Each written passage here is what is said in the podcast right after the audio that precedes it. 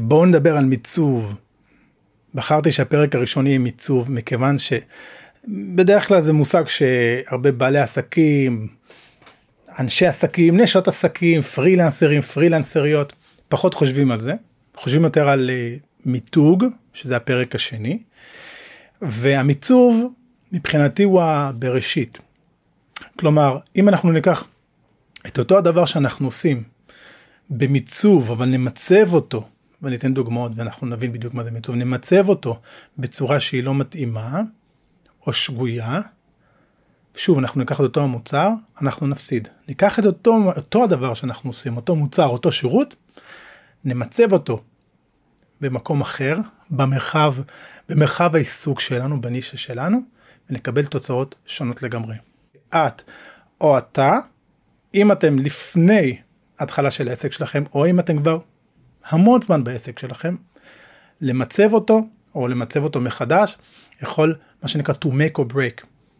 יכול להוציא אתכם מהתחרות, בתקווה, כן? או שוב, מיצוב שהוא פחות אולטימטיבי עבורכם, יכול להשאיר אותנו תמיד במאבקים, בדיבורים על תן לי הצעת מחיר, כמה אתה עולה, ודברים כאלה ואחרים, אנחנו רוצים להימנע מזה. אז בואו ניקח דווקא דוגמה של מוצר חמוד שנקרא מים בטעמים. עכשיו, תחשבו על זה. מה זה מים בטעמים? למעשה זה מיץ מאוד מוחלש. מאוד מוחלש עד שנשאר איזשהו טעם עדין מאוד, אבל למעשה זה מיץ. עכשיו, באו המשווקים ואמרו, זה לא מיץ, זה מים, זה נקרא מים בטעמים. כלומר, הם מלכתחילה מצבו את הדבר הזה בקטגוריה של המים. למה? אם הם לוקחים את אותו המוצר, את אותו משקעים, אותו הטעם, והוא שמים אותו בקטגוריה של המיצים וקוראים לו זה מיץ. אולי היה מיץ טוב. זה מיץ שהוא אין לו צבע אטרקטיבי כמו שיש למיצים, צבע אז כלשהו, העטיפה שלו היא לא כזאתי. ולמעשה זה מיץ די מאפן, הוא לא מתוק. המתיקות שם היא מאוד מאוד עדינה. אז לכן הם ידעו שאם הם ייקחו את אותו המוצר, והנה, ימצבו אותו, ימקמו אותו באזור של המיצים, השרידות שלו תהיה נמוכה. לעומת זאת, הם לקחו את אותו המוצר, אני כל פעם אחזור, זה אותו המוצר, מצבו אותו בקטגוריה של המים, עיצבו אותו כמו מים, העטיפה לרוב היא שקופה עם איזשהו פס של צבע, של הטעם, הבקבוק נראה יותר כמו מים מינרלים, במים הוא בולט יותר, כי למעשה זה מים, אבל עם טוויסט. לקחו את אותו המוצר, במים הוא מסגשג, והמוצר הזה קיים כבר שנים, אז כנראה שהוא מסגשג, הוא נתפס אולי כמשהו יותר בריא, זה חלק מהמיצוב, שוב, זה הרבה פסיכולוגיה כאן, ואם שמים אותו בקטגוריה של המיצים, זה הסיפור אחר לגמרי. זה יורד מהמדפים, אולי. בסדר? דוגמה אחרת למיצוב, ניקח את זה מהתחום שלי, מתחום המוזיקה. דיוויד ברוזה. דיוויד ברוזה, הוא זמר והוא גיטריסט פנומן. אבל, הוא זמר שהוא גיטריסט פנומן. אם הוא היה עכשיו מגדיר את עצמו כגיטריסט ויוצר יצירות שהן רק של גיטרה, והיה פועל במרחב של הגיטריסטים, היו אוכלים אותו. למה? כי, אני אגיד את זה בצורה בוטה, יש טונות כמוהו. יש גיטריסטים שהרבה מאיתנו לא מכירים, והם אלופים. מבחינה גיטריסטית הם מטורפים. הם עושים דברים כאילו שכמה שהוא טוב, היו אוכלים אותו. אבל לכן הוא לא פועל בקטגוריה של הגיטריסטים.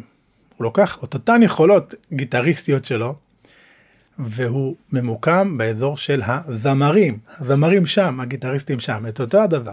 הוא נמצא עכשיו בקטגוריה של הזמרים, ושם היכולות הגיטריסטיות שלו קופצות. כלומר, כשחושבים על גיטרה או גיטריסט, הוא אחד מהראשונים שקופצים לראש. זה אגב גם חלק ממיצוב. אם אני אשאל אותך, גיטרה בישראל, מי קופץ לך לראש, עליך לראש? אז כשאני שואל את זה, אנשים אומרים, סינגולדה, או שדייוויד ברוזה, בסדר? וזה המשמעות של מיצוב. אוקיי? זה ה-go to person. זהו מיצוב. דוגמה נוספת, זה יכול להיות, בנות, אתן, אם את רוצה עכשיו לקנות סמלה לבנה, היא תעלה לך מחיר מסוים, נכון? אפילו אם את רוצה סמלה לבנה עם איזשהו איתור כלשהו. נגיד שעולה לך, תעלה לך 400 שקלים. עכשיו, אם תלכי למי שתגידי לה, תכנסי לא לחנות רגילה, לחנות קלות, ותגידי לה, אני רוצה סמלה לבנה, אותה סמלה לבנה, עם אותם איתורים, היא תעלה 10x, פי 10. למה? בגלל התחום. המיצוב, בפעם הראשונה, זה התחום של הלבשה נאמר כללית, חנות לנשים, והמיצוב השני, זה כבר לכיוון של חתונה, ולכן המוצר הוא שונה, הכוונות הן שונות, יש מעורבות רגשית הרבה יותר גבוהה, ולכן יש הלימה מבחינת המחירים שם. אז זה הרעיון של מיצוב נכון. נקודה נוספת שאתי רוצה לגעת בה, וזה עוד פן של מיצוב, כי למיצוב יש הרבה, אפשר לראות את זה מכל מיני זוויות נכונות, ולכן זה כל כך חשוב. תמיד תחשבו שאנחנו מדברים על העסק שלנו, אם המיצוב שלנו נכון, מה אנחנו יכולים לעשות, איך אני לוקח או לקחת את זה אליי, בסדר? אז פן אחר זה פירמידת הצרכים של מאסלו. למעשה זה תיאוריית צרכים שבבסיס של הפירמידה הזאת, יש את הצרכים תכלס הכי חשובים, הנשימה שלנו, בסדר? כל מה שאחראי על הקיום הפיזי שלנו, וככל שאנחנו מתקדמים לעבר הפירמידה, זה דברים שהם יותר משניים ברמת מה שאנחנו באמת צריכים. ומאסלו גם אומר שככל שאנחנו מגשימים, את השלב הבסיסי יותר, אנחנו מוכנים להיפתח לשאוף, להגשים את השלב הבא וכן הלאה וכן הלאה וכן הלאה. עכשיו, מה הקשר של זה למיצוב למעשה? איך שאני רואה את זה, אנחנו יכולים לקחת את אותו המוצר שלנו, ולהחליט לפנות למקומות שונים בפירמידה. אם אני אקח אותו המוצר, ואני הפוך אותו למוצר שהוא ששעות הפנאי, ואני אתן דוגמה, כן?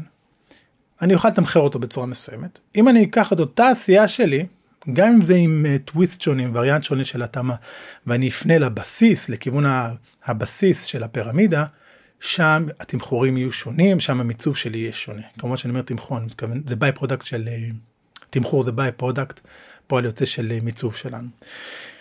לדוגמה, אם אני ליצן, יכול להיות שאני אפעל בקטגוריה של הבידור, שאני יופיע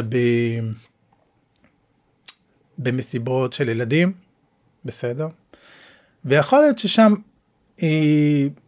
תהיה לי תחרות מסוימת, זאת אומרת, אם הורים ירצו להזמין פעילות הילדים שלהם, אז הם יחשבו על ליצן, אולי מפעיל של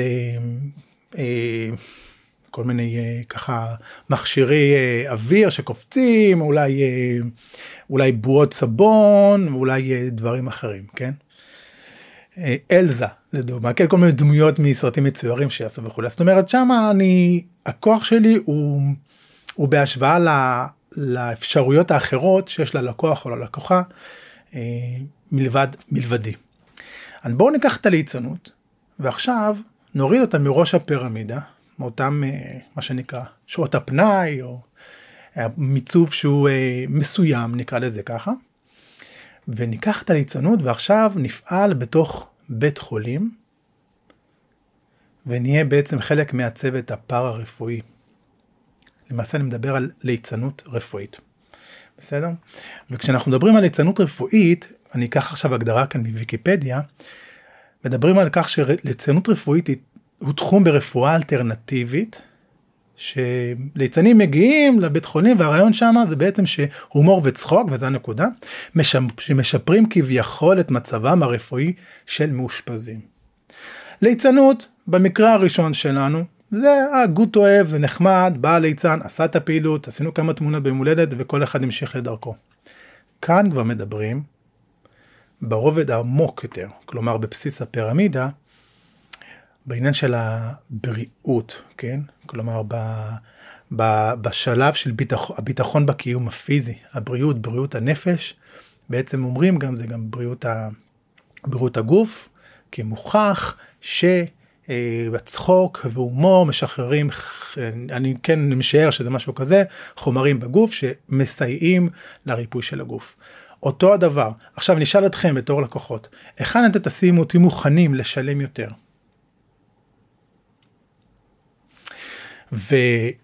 והיכן ההשפעה שלכם יותר חזקה? לכן חשוב מאוד שאנחנו בתחום שלנו להחליט איך אנחנו ממצבים את עצמנו, היכן אנחנו רוצים לפעול. שוב, אני אלך לדוגמה לתחום שלי, תחום המוזיקה, אני לוקח את היכולת המוזיקלית, וביכולת המוזיקלית הזאת אני אופיע, בסדר? אני יכול לקחת את היכולת הזאת ואני אעשה, אני אעשה איזשהו טוויסט ואני אלך לכיוון של התרפיה במוזיקה. או הוראת הכלי, שם אנחנו כבר מדברים על חינוך, חינוך עבור הורים קשור יותר לשרידות של הילד שלהם, לרכישת כלים כדי שיצליח בחיים, זה דברים אחרים, והרבה מאיתנו, כשמדובר בילדים, כשמדובר בבריאות, אנחנו מוכנים לשלם הרבה יותר, ולהשקיע הרבה יותר בתחומים האלה, מאשר תחומים שנקרא להם התחומים של הגות אוהב, או הבידור וכולי. בסדר? אז אם אתם עוסקים באיזשהו תחום שהוא יכול להיות להתפרש לכאן או לכאן, תחליטו על מיצוב ותלכו עליו. כמובן המיצוב צריך להיות גם, אנחנו צריכים להיות שלמים עם המיצוב שלנו, עם ההחלטה שלנו. ועכשיו נעבור לפן הנוסף של הצהרת המיצוב, של המיצוב שלנו, שזה הצהרת המיצוב שלנו. כן, יש דבר כזה שנקרא הצהרת מיצוב, אני מניח שתוכלו למצוא כל מיני הצהרות מיצוב באינטרנט. הצהרת מיצוב היא יותר בשבילנו, להבין מה המיצוב הנכון עבורנו, כל אחד ואחת מאיתנו בתחום שלנו, ונעשה את המיצוב הזה בצורה נכונה. ההצהרה היא מאוד לקונית, היא מאוד קצרה, ולכן היא גם מאוד מאתגרת, כי היא מזמנת אותנו לחשיבה, על העסק שלנו, על מה שאנחנו עושים. ובואו נקרא אותה. הצהרת המיצוב אומרת, אני, בתחום העיסוק שלי, שעוזר לשוק היד, לפתור בעיה יקרה כלשהי. שלא כמו בעלי מקצוע אחרים, אני, וכאן לתת את ההבדל הייחודי שלנו. אני אתן דוגמה, בסדר? אני אתן דוגמה של מורה לאנגלית. עכשיו, יש המון מורים לאנגלית, אוקיי? זה חשוב לדעת, אבל בואו נראה איך אני יכול לתת זווית אחרת, ככה שכשאם אני אהיה באיזושהי מסיבה, ויגידו לי, אותה מורה תהיה במסיבה, ויגידו, אוקיי, מה את עושה בחיים? אני מורה לאנגלית, אז יגידו, אוקיי, אבל לא, היא תגיד את הצהרת המיצוב הזאת, כמובן בשפה שיותר casual, כן? זה יגרון למי שחושב עליה כזה, לאיזשהו אהה מומנט, כלומר, מי יכול להתאים לה? אני בטוח מכיר מישהו. זאת אומרת, זה דבר אחד. דבר שני, גם זה הרבה יותר זכיר. זאת אומרת, זה הצהרת מיצוב שמי שתדבר איתו, הדברים עדיין יעדידו לו גם אחרי המסיבה, ויכול אחר כך גם לחבר אנשים אליה. אז זה דוגמה, מורה לאנגלית. אני מורה לאנגלית שעוזרת לתלמידי תיכון על הרצף האוטיסטי, לעבור את מבחן הבגרות.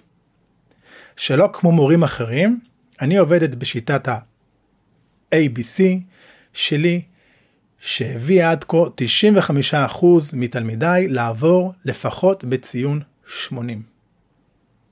איזה יופי. עכשיו, אם היינו מכירים מישהו על הרצף האוטיסטי, והוא בגיל הזה, בגיל של מבחני הבגרות, גיל 17, בסדר? ואני מכיר, נגיד, את אמא שלו. אני יכול לומר לה, תקשיבי, אני מכיר איזושהי מורה לאנגלית חבל הזמן, היא בדיוק מתעסקת, היא המומחית לזה. וזהו בעצם גם הנקודה.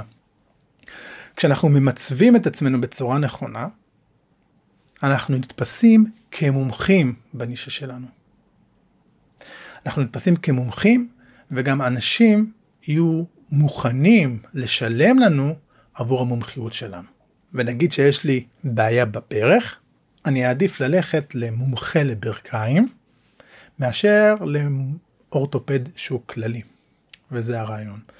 הצהרת המיצוב תעזור לנו להיות ה-go-to person בקטגוריה שאנחנו בוחרים. אז לסיכום, את או אתה תבחרו היכן אתם ממקמים את עצמכם, איך אתם מגדירים את עצמכם במרחב של העיסוק שלכם, כמובן להסתכל ימינה, שמאלה, מה קיים היום במרחב של הנישה שלכם, ולתת את אותה הזווית ולעבוד עליה.